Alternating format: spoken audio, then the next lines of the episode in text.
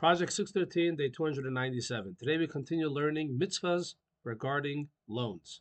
So if one Jew lends money to another Jew, and the deal between them was that in a month the money will be repaid.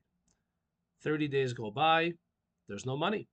So the one who loaned the money goes to court and brings proof that he loaned the money to this person, and this is the prescribed time for it to be paid back. And uh, there's no money, it's not coming back. Now, the one who loaned the money says, I would like to take collateral. I want to have security against the loan.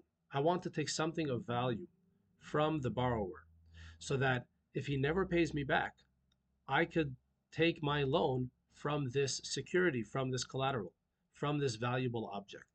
The Torah tells us that there is a negative commandment, there is a prohibition for the borrower to go, I'm sorry, for the loaner, for the one who loaned the money, to go to the borrower's house and to forcefully take something from his house as collateral. The Torah says that only the Din, the court, sends an agent to the borrower's house to take the collateral. And even when the agent goes to the house, he cannot force his way into the house and take the collateral. He stands outside, and the borrower must bring the collateral out to the agent. And this collateral is going to be used as security against the loan.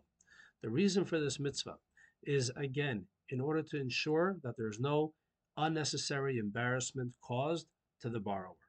The fact that this person needed to take a loan, that itself shows that he or she is very vulnerable at this point.